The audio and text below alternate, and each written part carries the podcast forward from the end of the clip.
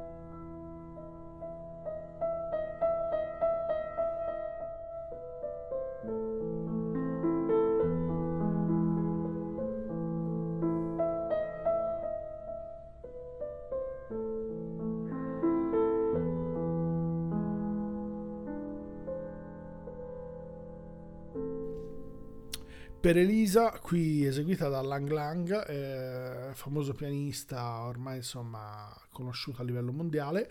Il brano, come dicevamo, scritto nel 1810, in realtà insomma è uscito allo scoperto moltissimi anni dopo eh, per mano di un musicologo Noll che eh, insomma ne avrebbe trovato il manoscritto autentico. Come dicevamo, ci sono grandi dubbi sia su quella che è la dedicataria, la, la, la, la prima, insomma, questa Teresa Malfatti, anche perché poi insomma non si è sicuri se in realtà questa fosse figlia di un commerciante a cui lui viennese, a cui Beethoven avrebbe dedicato e si sarebbe ispirato per la dedica di questo brano. Poi in realtà insomma ci sono altri, altri dubbi anche sul, sulle dediche che potrebbero essere state in realtà fatte al posto insomma, di quella che sembra la, l'attribuzione principale ormai in parte data per scontata. Lo stesso si diceva per quanto riguarda il brano. L'idea della semplicità è perché il brano fondamentalmente è un brano in La minore, particolarmente con una struttura abbastanza semplice e è particolarmente orecchiabile, è utilizzato proprio dai pianisti all'inizio degli studi proprio perché anche da un punto di vista tecnico non ha particolari complicazioni, però il brano è sicuramente interessante da un punto di vista musicale, è pieno e dà anche una certa soddisfazione, la possibilità anche poi di passare da una parte, come dire, eh, tendenzialmente più morbida a una un pochino più accesa la, i vari cambi dinamici eh, hanno fatto sì che il brano, nonostante fosse particolarmente semplice, scritto ovviamente strutturalmente in maniera insomma, perfetta, è sempre un termine insomma, non comodissimo da usare, ma per capirsi sicuramente strutturalmente molto molto chiaro, è sicuramente un brano che dato nonostante la sua semplicità, è sicuramente un brano di, di, di, di grande pienezza. Questo è il senso fondamentale di questa scelta e riduciamo ulteriormente il livello di complessità che comunque insomma fatte le debite proporzioni venendo da Beethoven ci si può immaginare appunto quale sia la possibile complicazione per arrivare al classico punk del 77 perché semplicità? perché il punk dopo la sbornia degli anni 70 del rock progressivo dei brani da 18 minuti in 50 parti e 90 cambi di tempo riduce la questione a tre accordi letteralmente la copertina di una fanzine Sideburn eh, intitolava così questo è un accordo, questo è un altro accordo e questo è il terzo, ora formo una band, tanto per dire che quanto mh, necessitava per cominciare a suonare e a creare e comunque a esprimere la propria voce erano giusto appunto tre accordi, tra l'altro curiosamente tre accordi che non sono proprio del tutto, cioè stanno bene insieme ma diciamo non, non banali perché sono La maggiore, Mi maggiore e Sol che non è, mi conferma Arcadio, esattamente parte della stessa scala. Comunque sia appunto nello spirito di eh, riduzione, di andare a trovare la radice della musica come forma espressiva, il punk del 77, quello classico, quello che oggi noi chiamiamo come il punk primigenio, anche se conosciamo bene la diatribra fra i punk inglesi e i punk americani, che erano punk molto prima del punk, eh, va appunto a riscoprire le basi più basi che ci sono. Un rappresentante fra i tanti, anche se il brano è volendo più complesso della media loro, delle loro composizioni. Stiamo parlando di Holidays in the Sun dei Sex Pistols.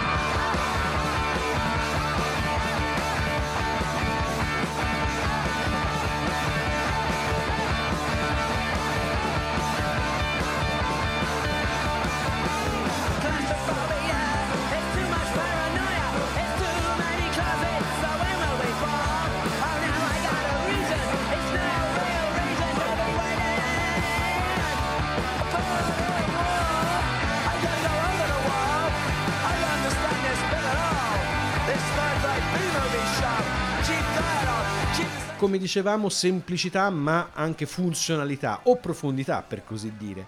Questa è musica eh, appunto leggera dal punto di vista strutturale, ma ehm, intrinseca di significati dal punto di vista da, da, tanto da sembrare appunto eh, profonda. Nel, nella fattispecie non è che i Sex Pistols abbiano mai prodotto musica particolarmente profonda, però è stato sicuramente profondo l'impatto, il cambio di paradigma eh, totale che il gruppo ha, ha, imposto alla scena musicale.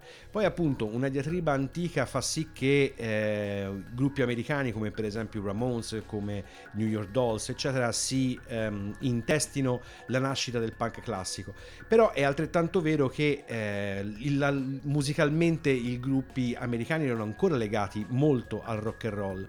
Con i Sex Pistols si prende proprio il minimo delle influenze del rock and roll classico e lo si trasforma in qualcos'altro di decisamente più eh, rumoroso e anche più, mm, diciamo così, rivoluzionario.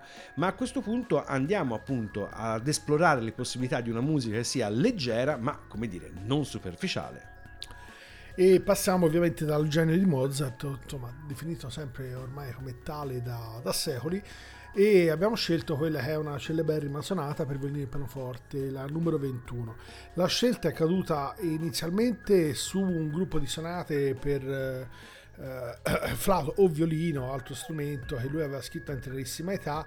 Diciamo, non abbiamo trovato una versione che ci piacesse particolarmente, per cui siamo, eh, abbiamo, come dire, optato per un'altra scelta. Poi in realtà quelli che sono ovviamente il linguaggio di Mozart, eh, direi fondamentalmente che era a tutti, in un'apparente semplicità perché è estremamente chiaro, nasconde sempre una grande conoscenza, una pulizia assoluta che fa sì che insomma crei anche particolari problemi da un punto di vista esecutivo, come si può dire, insomma, quando uno suona Mozart spesso volentieri è particolarmente scoperto, per cui ogni piccolo particolare è evidente e c'è anche questa parte di teatralità proprio nella, nell'esecuzione degli stessi temi e di quelle sono le, le parti principali insomma, delle sue musiche fa sì che in qualche modo questa parte interpretativa sia fondamentale e difficile perché da una parte questa apparente semplicità è difficile da, dire, da mantenere mentre si esegue qualcosa che poi in realtà così semplice in realtà non è.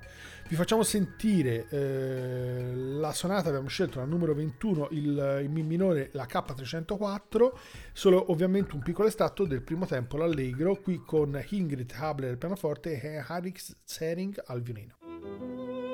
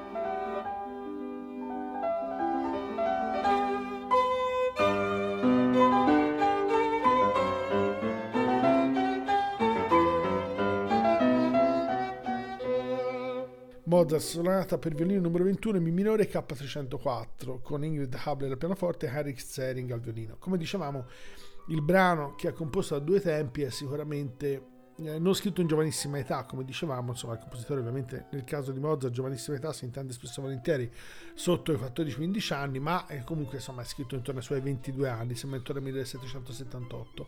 Il brano sembra che eh, rispecchi fortemente un momento di grande difficoltà familiare perché insomma sono, è un momento in cui insomma c'è la scomparsa della madre, per cui si sente profondamente, almeno insomma gran parte della musicologia collega alcune insomma delle tensioni emotive, delle, insomma, del pathos all'interno in particolare di questa sonata proprio al, a questo evento familiare che avrebbe sconvolto la vita del compositore.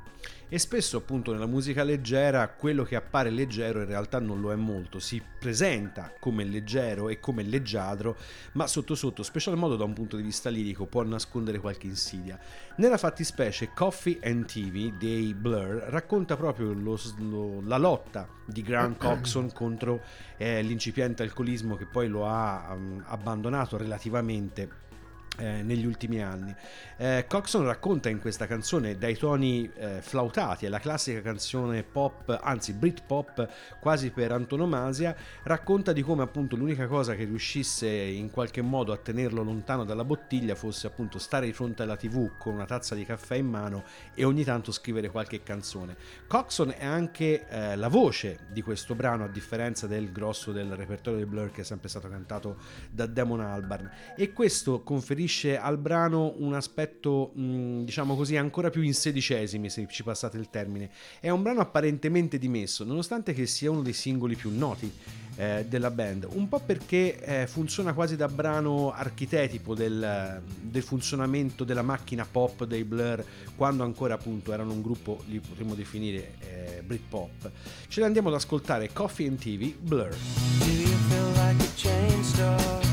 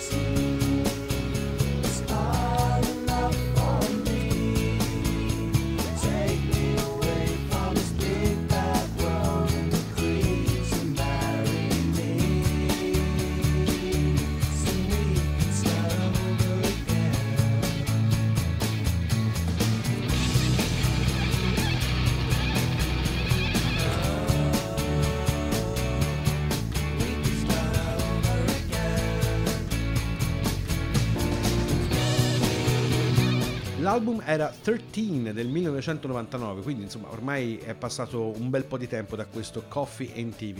Come dicevamo, sotto questa apparenza di brano pop perfettino e senza, diciamo, con grande stile ma senza grande nervo, è la storia appunto di Grant Coxon e la sua lotta contro l'alcolismo, appunto lotta che purtroppo continua a quanto sembra a fasi alterne ad affrontare tutt'oggi. Coxon ha avuto il merito di aver suonato delle chitarre molto molto eh, importanti nella storia del rock come pesantezza, come qualità dei riff e anche appunto essere l'autore di queste melodie scultorie che tanto hanno da, eh, da pagare tributo a un gruppo del quale chiaramente parleremo più avanti.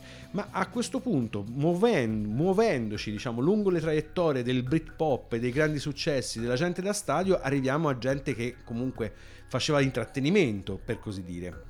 Mi viene sempre in mente un po' Diogene Laerte come figura, ma in realtà si tratta di Eric Satie. C'è questo autoritratto che è particolarmente curioso e ci è venuto in mente lui perché ovviamente le gimnopedie sono fra i brani più conosciuti. In realtà Satie è stato a modo suo forse uno dei più grandi precursori di tutte le principali correnti del Novecento, addirittura a, c'è chi addirittura lo, lo, lo, indica come un precursore addirittura del minimalismo con quelli che sono un po' gli elementi di reiterazione mm. che sono presenti in moltissime sue composizioni. C'è chi l'ha portato a mettesina della maturità, eh? esatto, dire. ecco, esatto. non diciamo nessuno che eh, impressionismo, futurismo, dadaismo, insomma chi più ne ha più ne metta, ovviamente tutta una serie di riferimenti possibili a quelle che sono le composizioni di Satie, personaggio dalle innumerevoli stravaganze che però ha lasciato insomma alcuni brani che eh, insomma hanno avuto un peso specifico enorme sia nell'ambito classico ma non solo perché spesso e volentieri è sicuramente uno degli autori maggiormente conosciuti e citati dai jazzisti insomma fino a non moltissimi anni fa. Esatto di modissima in realtà. Esatto. Vi facciamo a questo punto sentire la terza gimnopedie che forse delle conosciute è la meno conosciuta perché quasi tutti poi alla fine ascoltano sentono la prima. E ve la facciamo sentire una versione eh, con l'esecuzione di Ahon Otsbo al pianoforte un, un, praticamente una serie di dischi che riuniscono praticamente quasi tutte le principali composizioni del pianoforte di Eric Satie.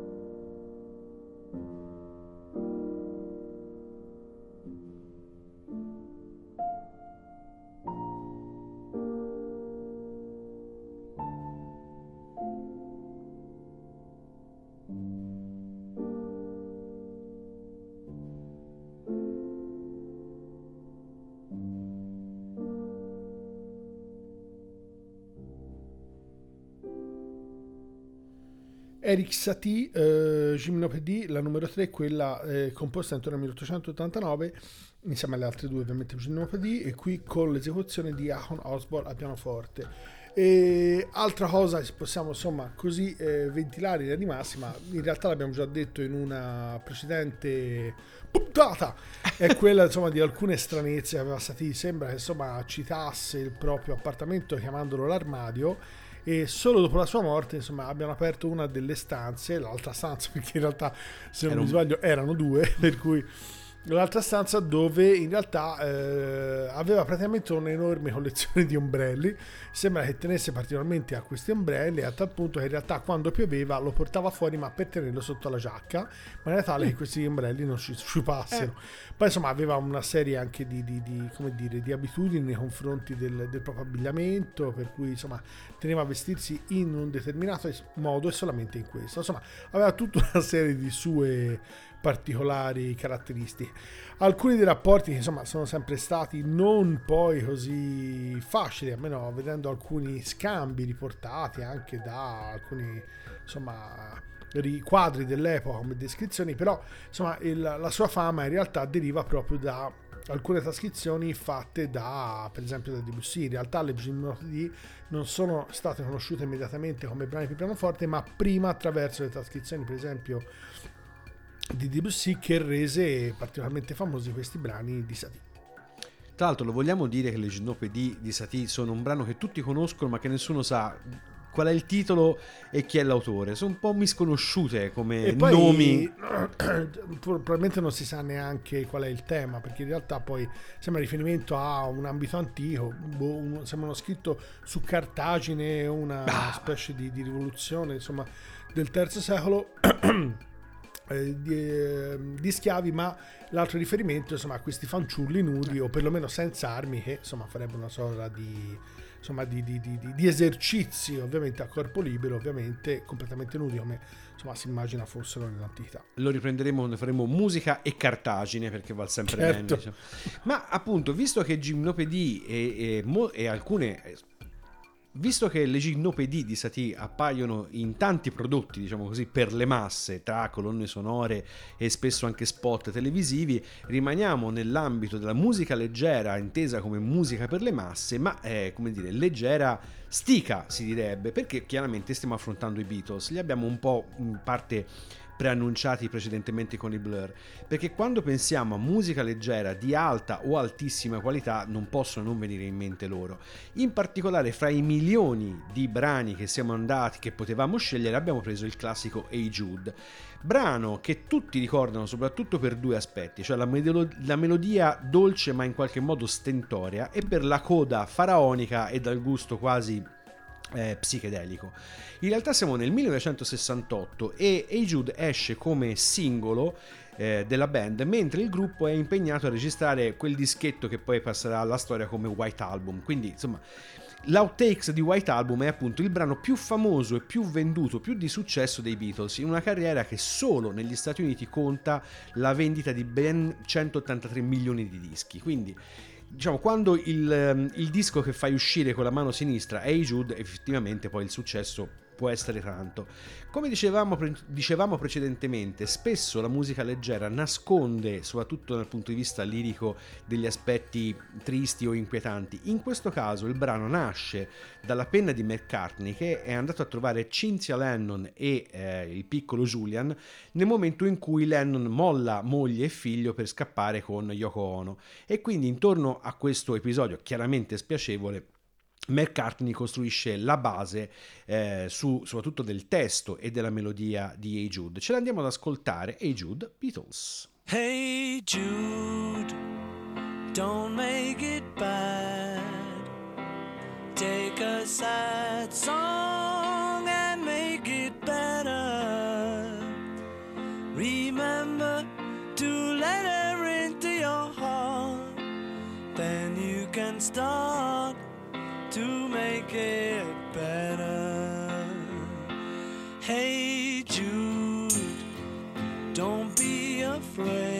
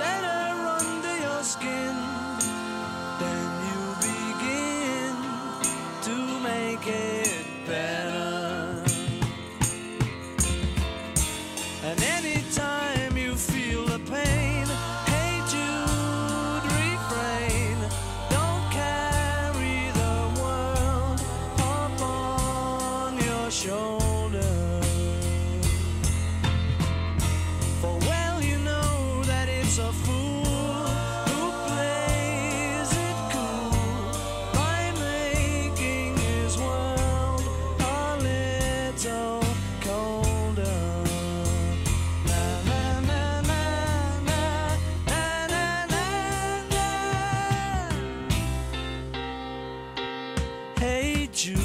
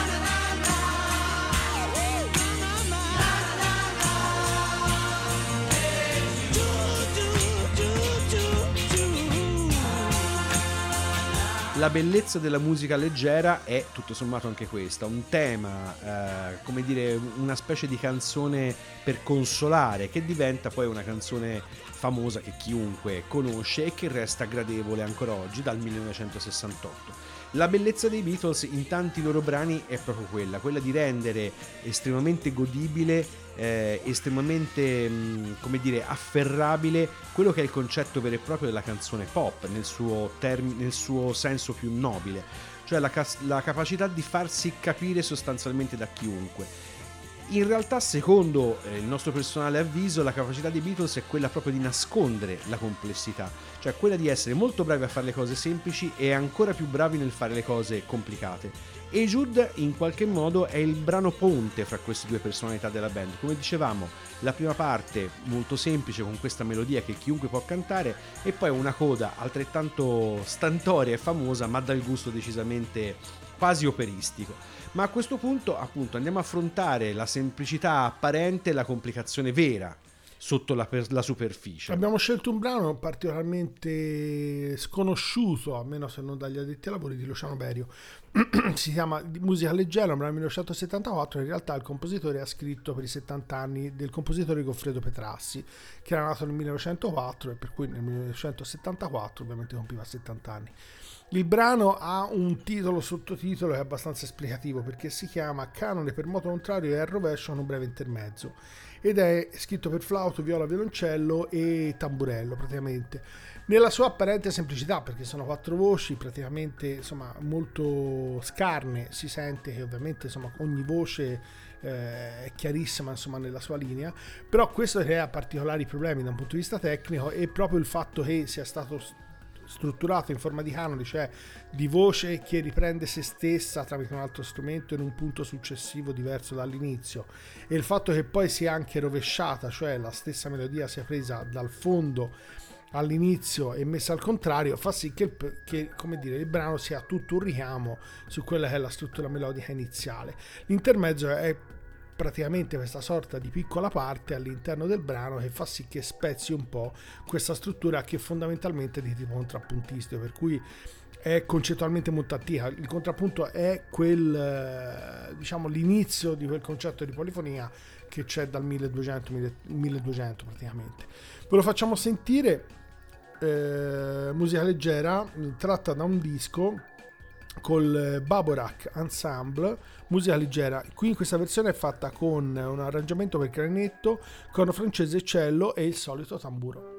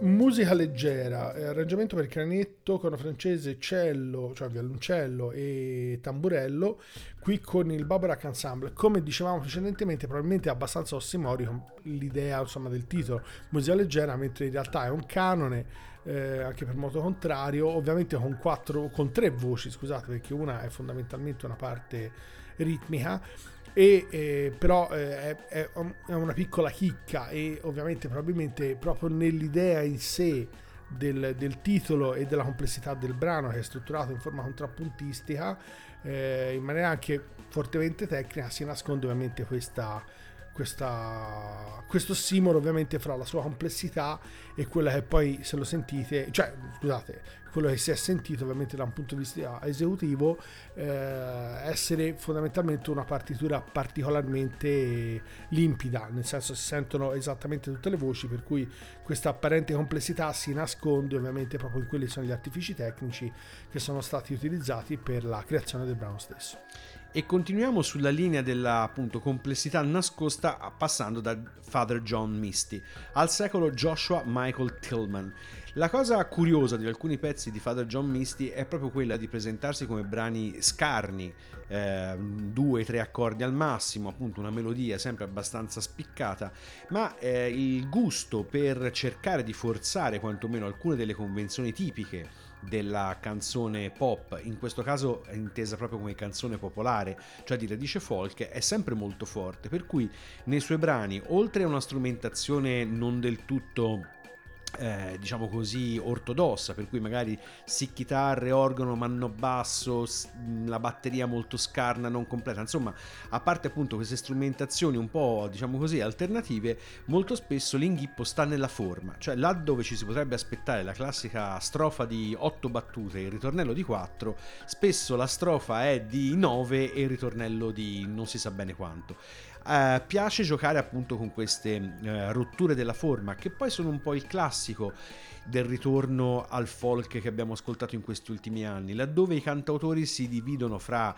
molto rispettosi anche delle forme della canzone classica, per così dire, e altri che cercano perlomeno di muoversi sia dal punto di vista delle sonorità, sia dal punto di vista della formalità verso orizzonti un po' diversi. Questo anche per dare alla musica un respiro diverso, perché certe volte la scelta appunto di queste, come dire, di queste divisioni fra strofa, bridge e ritornello così bizzarre eh, delle volte appunto rispondono proprio a delle esigenze poetiche ben precise, quelle appunto di eh, non bloccare il brano dentro strutture estremamente rigide e, sa- e ben conosciute. Andiamo ad ascoltarci questo Hollywood Forever Cemetery Sings John Father Misty. Jesus Christ, girl,